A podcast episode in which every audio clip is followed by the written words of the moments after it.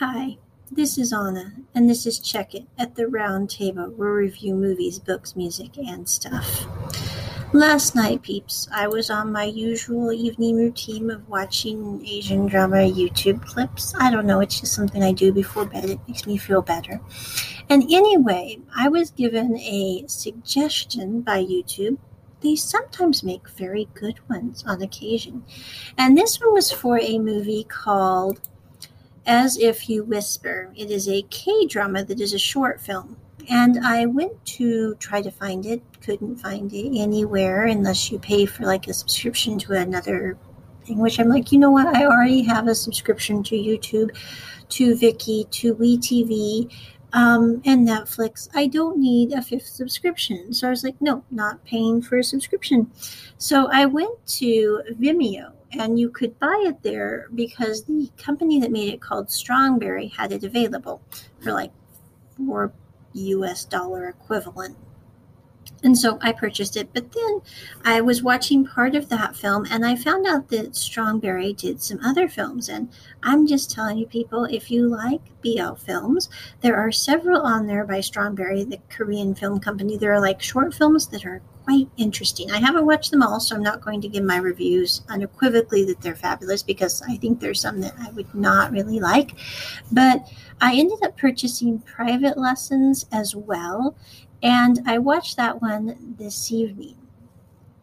I really liked that film because it's quite interesting. It's only a 20 minute short film. It's all in Korean with English subtitles. You can purchase on Vimeo for again about four US dollars or rent it for that much. I'm like, if you're going to rent it or purchase it, just buy the thing. So, anyway, but it's the story of a professor who has a student who just comes to his classes, but he won't ever do his homework. And he can't figure the student out. The professor, I'm guessing, is in his early 30s, not very good ages, and the student is in his early 20s. And so he finally ends up out of basically desperation for the kid to do his homework, says, you know what? Meet me every day at three o'clock and I will go over your lessons with you. So you will at least finish up your poem that you're supposed to make for this class and we can get you a grade because even if I fail you, you need to submit paperwork so that we have something to fail you on. And the student says, Okay, I will come to your classes. He says, even if I don't submit anything, I still want to come to the classes. And the professor's like, fine, but you're going to do your homework. And so he says, but you have to meet me somewhere other than the school because I do not like being in the school. And so the professor just sure, we'll go somewhere else. So from three in the afternoon to later in the evening, he ends up teaching this kid um, lessons.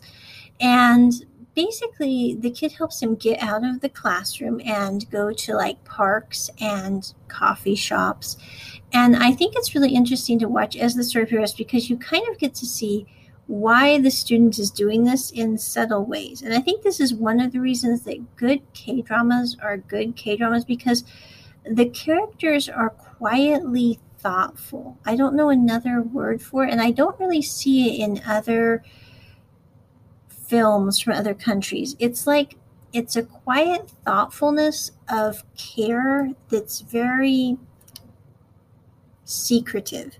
And so basically, in the course of their time together, the student helps the professor kind of start living his life a little differently, a little more than just grading papers every day. And also, he ends up getting him a cell phone so that he can call the professor to set up lessons. Well, he also does it because he wants to call the professor to talk with him, like before bed, and say, How's your night going? Da-da-da. And the professor gets kind of used to it, doesn't know what to make of what he's thinking about this whole situation. And then he gets the student's poem, and he really likes the poem because basically it's about how the student likes the presence of the professor as a person, not as their instructor, but as a person, and how they like that presence. It's it's really quite a beautiful poem, anyway. But Korean poetry, like if you watch Romance Is a Bonus Book and you listen to some of the poems in the poem book that's discussed there, and this poem, they're they're really nice poems. I'm just saying. And I really love how in this production you see the words in Korean and in English subtitle pop up on the screen like kind of float across as you're watching the professor read the poem. And anyway, by the end of him reading the poem, he's like, I kind of like this kid. I need to go talk to him about what's going on. Well, he goes out to go talk to the kid, and he meets the kid talking to a student who's a fellow student in the class. And the kid says, and the classmate says, Well, you're really basically sucking up to the teacher, you're going to get an A. He said, Well, I should at least get an A. And he says, You want to bet a thousand won? He said, No, I'll bet a million won. And so at this point that the two that the professor turns and walks back up the stairs and he's like, Well, I guess I was wrong about that. And he then calls the student and asks him to meet him um, basically at an overlook to hand back a cell phone that the student had bought him and to say, you know, um, your poem was very good. I'm sure you'll get an A plus. And then he says, I want to return this phone to you. And the phone has little, um, no, Stitch stickers on it, which I think is kind of funny. But anyway, um, the student looks at me and goes, Why? The phone is for you to keep. You don't have to return it. He says, No, I don't need the phone anymore, so you can have it back. And he says, What's going on? Why are you acting weird? He said, Did you not like my poem? Is something wrong? What's going on? He said, No, no, it's nothing to do with poem. But he said, um, basically, he lets him know that, you know, I don't like being something that you're betting on as like, um, you're going to get grades grades because you're treating me nice. And he says, You misunderstood. He said, No, I heard you quite clearly. I know exactly what he said. No, he said, No, you heard something, but he said, It's not exactly what you think it is. And he said, No, I heard something. And he gets up and he walks away. And he says, And the kid grabs his arm and is like, No, I'm not going to let you leave like this. And he's like, No, I heard what you said and I'm done. And so the kid ends up standing up in front of him. And the professor says, Please do not bother an old man. And the kid looks at me and goes, And since when did we start bringing age into it? Because honestly, the professor's probably less than 10 years older than the kid. I'm, I'm not trying to be bad here, but I'm like, yeah, that, that was kind of lame of the professor. But anyway, he said, you know what? He said, you don't know what's going on. He said, the reason basically, I think, and again, it's very poorly subtitled in this section. So Anna's trying to make sense of it also with very limited Korean, even though I've been practicing for over a year and a half. Don't get me started on my vocabulary lack of. But anyway, so but at the end of the day, what happened was the student was saying that to his friend because he didn't want the professor. That student that he was talking to is basically the school gossip. And if he acts like he does like the professor, that student's going to go purport it around the college that the professor and him are in a relationship. And the student says, You know what? I don't have a problem telling everyone that we're in a relationship as long as you're okay with it. But unless you are, I don't want people to make you uncomfortable with that kind of knowledge, which is basically why I did what I did. And it's at this point that the professor kind of completely freezes and panics, and he's like, um, "We're not in a relationship. What are you talking about?" And he's like, you know what? Why don't you just calm down? And He says, you know what? You're awkward when you don't know what to say. You get freaked out. So just count to five, okay? Just calm down and count to five. And, you know, I think overall that's a pretty good litmus test. I mean, they always say when you're angry, you need to count to 10 before you say something. And I think at least five gives you a head start on that.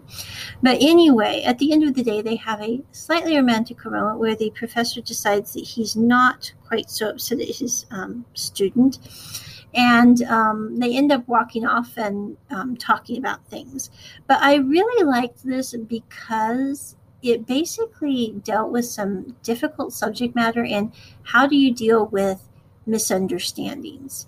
And you know, I think a lot of people, when they do have a misunderstanding, their first thing to go through is it must be the obvious answer.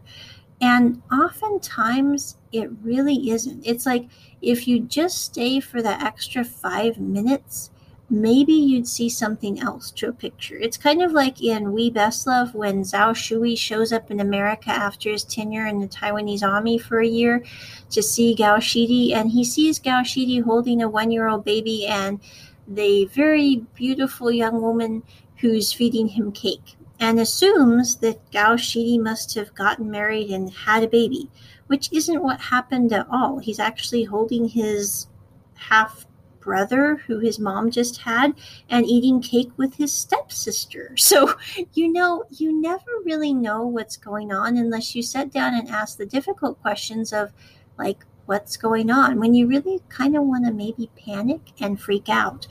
And I think this show did a really good job of showing like how people handle difficulty and how sometimes it takes tremendous courage, but it's also exactly what you need to do to stop there and go, why am I panicking? Or to sit there with someone who is panicking and go, you know what, you are panicking. You don't handle these kind of situations well. How do we deal with that?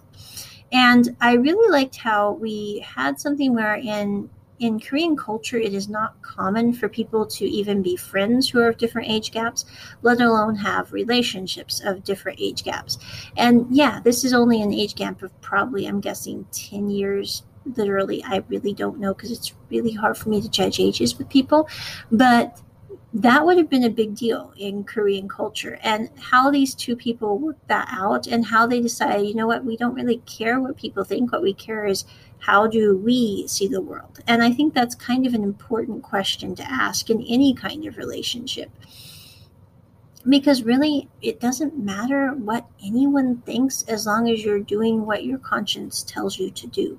And so, with that, is my review of let me see here. I forgot the name again. I don't know. It's not my best day, peeps.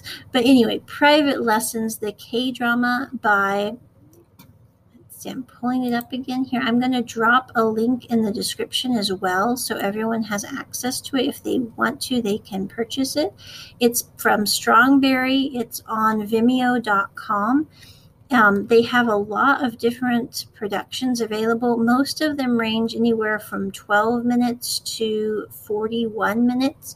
I think they have one that's like an hour and 10, which I'm going to be purchasing hopefully next month to watch. It's like a five episode miniseries. It looks interesting about mobsters. I don't know. I'm really not into mob movies, although Trapped 3 was kind of funny. Um, History 3 Trapped was kind of entertaining, although it was a little zany.